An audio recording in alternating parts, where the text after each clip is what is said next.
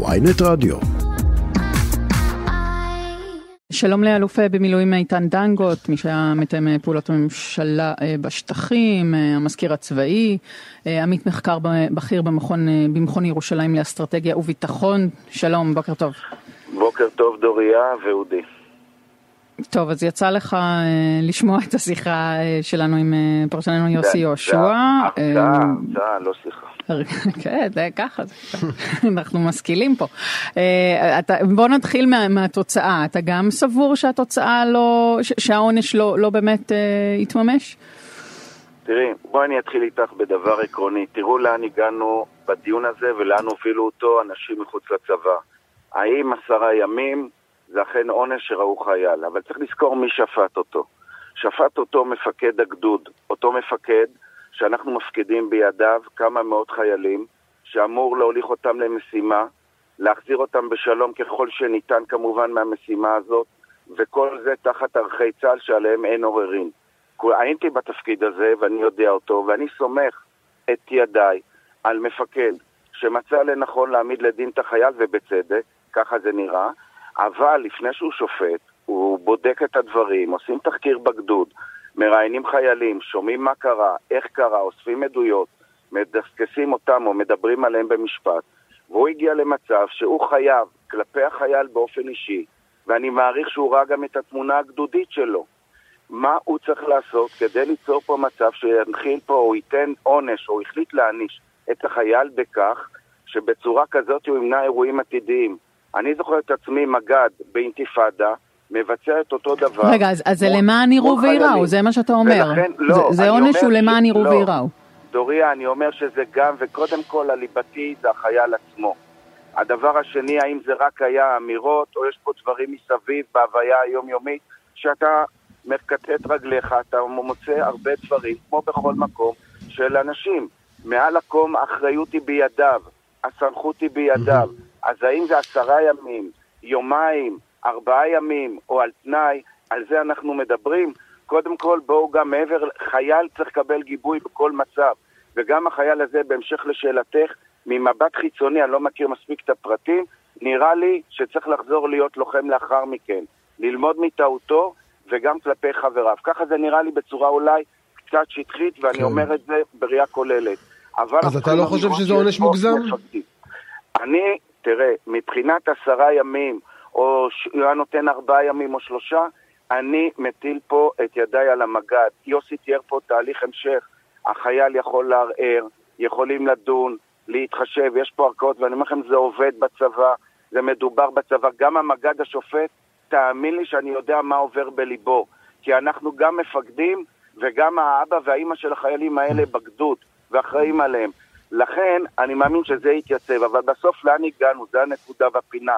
לכמה ימים, בסוף כולם לא חולקים שההתבטאויות כן. האלה אינם ראויות. ל... אז לכן לאן אנחנו מובילים את המצב. רגע, בוא נעשה, בוא, בוא נעשה עוד קומה אחת.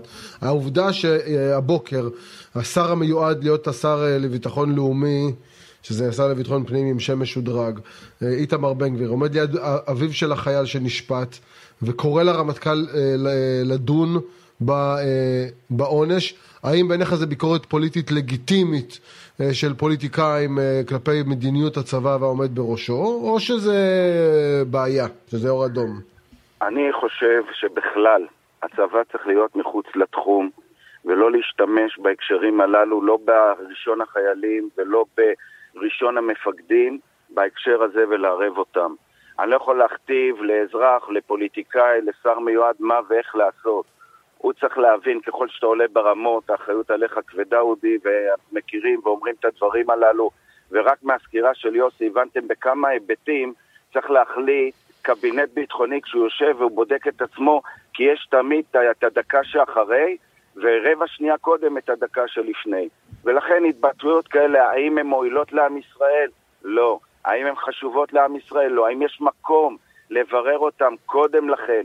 מול רשויות, אודי, אני ישבתי במקומות האלה, היו הרבה פניות של פוליטיקאים, קיבלו תשובות, אנשים החליטו ברוב המקרים להסתפק בתשובות וגילו אחריות כוללת.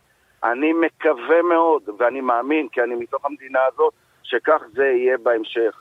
וכל ההתנהלות פה של הצבא, גם מגרת הרמטכ"ל, הוכחה במקומה, ברגע שהוא הוציא אותה, הוא הוציא אותה לכלל חיילי צה"ל, הוא לא הוציא אותה בשום אה, לחץ גורם כזה או אחר, זו חובתו, הוא רואה את כל התמונה, הוא רואה את חייליו. אלוף, אלוף במילואים איתן דנגוט, אבל אני רוצה לשאול אותך משהו יותר עקרוני, אתה, אתה, אתה אומר ובצדק באופן מסוים, על מה אנחנו מדברים, על עשרה ימים במקום על, על ההתבטאויות, אני רוצה לשאול אותך איזה סוג של הכנה או הכשרה עובר חייל אה, של גבעתי שמוצב בחברון כדי להתמודד עם אוכלוסיות אזרחיות מכל מיני לאומים, אוקיי? ו- ולהתמודד מולם, כי הדבר הראשון ששמענו זה שבכלל הוא לא היה אמור להיות שם, היה צריך להיות שם אגב, כי עם אגב יודעים להתמודד עם זה. תראי, בכל מקרה בואו נהיה גם אה, אמיתיים ולא נחבש דברים. מג"ב אמור להיות מומחה למשימות האלה, אבל בחיים, מרקם החיים ביהודה ושומרון, הביטחון השוטף, לא יימנע מצב, אם זה בחברון, או אם זה בצומת תפוח, או אם זה במעבר ג'למה. לא יהיה מצב שבו חייל לא ייתקל במצבים מול אזרחים, וצריך אמנם להפחיתם ככל שניתן, ואכן הצודקת צריך לספק לו כלים. אני מכיר את הימים האלה של ההכנות, עושים הכנות בגדודים לפני העלייה, בריאה של שיחות, בריאה של מקרים ותגובות, בריאה של סיור מקדים, בתוך כדי תעסוקה מבצעית, מדברים ומנתחים דברים החיילים, זה לא פשוט בלעת המשימות, ויוצאים איתם לשטח. גם הפיזור של החיילים מבדל לעתים שאפילו חיילים לא נמצאים עם ממקף, ולכן פה הדברים האלה תלויים על משקל, תמיד אמרנו את זה.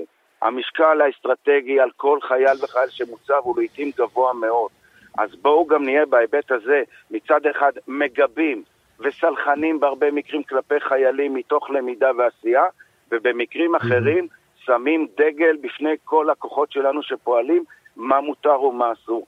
וייתכן ופה יופקו גם לקחים. האם בחברון, בנקודות האלה, מול ארגוני שמאל, מול אנרכיסטים, ותראו, יש בעיות קשות עם האנשים הללו.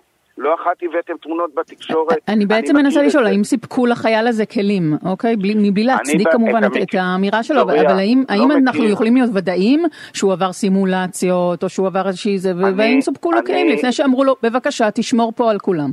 אני מאוד מקווה, דוריה, שכן, שתרוב סופק, ואם לא, אז יפיקו לקחים, ויש תמיד את הראייה הזאת של הפקת לקחים, בזמן אמת, באירוע מאירוע שיגיע מיחידות ליחידות.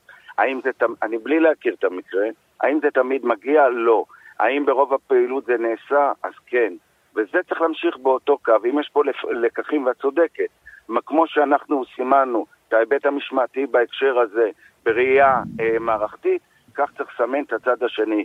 ככל שאתה תטמיע בחייל, אתה תמנע. הנישה היא רק באה לחזק או לתת אה, קריאת כיוון לסטייה מדרך מסוימת, והרוב הוא בהכנה, בשיחות, בפיקוד מבצעי ובפיקוד אישי. אמר קודם יוסי יהושע פרשננו שיש בעייתיות בזה שהצבא, שרשרת הפיקוד שלו הולכת ונהיית מגזרית, זרם מסוים בציונות הדתית, שפחות ופחות חילונים או תושבי מרכז הארץ, אם תרצה, או קיבוצניקים, רוצים לקחת חלק ב, ב, ב, במרוץ אחרי הדרגות הגבוהות באמת וקבלת ההחלטות בצבא. אתה גם סבור ככה? תראי, בעייתיות היא בעייתיות של אינטגרציה של החברה הישראלית, לא בעייתיות באישים האלה שנמצאים. זה כבר לא סוד. ברור, ברור. תמונת מצב של הצבא כבר, את רואה מ"פים שבאים ממשפחות לקידוש יום שישי עם הגדודים שלהם, ואת יודעת שמאיזה מערך או מאיזה מגזר דתי, ציוני, הם מגיעים מבחינה זאת של בני ישיבות. טוב שכך, רואים לשבח על החינוך הציוני הזה.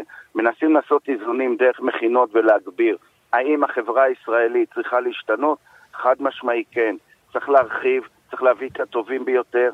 אין כמו האינטגרציה הזאת והשיח גם בין מפקדים צעירים והעירוף שלהם, להביא אותנו למקסום יכולות גבוהות, להגביר את האיכות ולהיטיב את העובדה שהמרב התגייסו. זה לא תמונת מצב של היום, זה לא תלוי בהיותך אה, שמאלני או ימני. היום כ"ט בנובמבר דרך אגב. זה בהיות נכון. כך שאנחנו נציין את כ"ט בנובמבר, גם עוד שבעים וחמש שנה, ונגמר את הדברים האלה באותו מידה. יש בעיה... אז למה הצבא איבד את המיינסטרים? למה צה"ל איבד את המיינסטרים? דוריה, זה לא הצבא, זה החברה הישראלית. זה לא הצבא, זה אנחנו, הדור הזה של ההורים, הדור של החם. למה לא נדבר אותו דבר על שירות המילואים? על אותו עיקרון. קורה לנו משהו לא טוב בחברה הישראלית, ולצערי, הוא נמשך להרבה מאוד כיוונים. המדינה הזאת צריכה לעשות מה שנקרא חישוב מסלול מחדש בהרבה מאוד תחומים, ויש לה אתגרים קשים מאוד, ולכן זה לא הצבא. הלוואי והצבא ימשיך להיות כמו שהוא כיום ביחס לחברה הישראלית, בעודו משמר את הדברים שמעל, ולא שומעים שאמר לא אשכנזים, לא ספרדים, לא בולשביק, ולא כל הדברים המאייתי משמש בשפה בוטה פה ששומעים ביום יום. צריך לשדר לנוח את הדברים האחרים. לכן הבעיה היא לא צהל, לא הצעירים, אלא הבעיה היא בדור שמעל, בחינוך, בממשלת ישראל שתכהן או מכהנת, ובכלל בתרבות שיש פה בתוך מדינת ישראל. אלוף במילואים איתן דנגוט, לשעבר מתאם הפעולות במשטרה בשטחים. מזכיר צבאי מכיר את הדברים, שוב, גם כשזה מגיע ללשכת שר הביטחון, היום עמית למחקר במכון ירושלים לאסטרטגיה וביטחון. תודה רבה לך על השיחה הזו. תודה, ושיהיה יום טוב.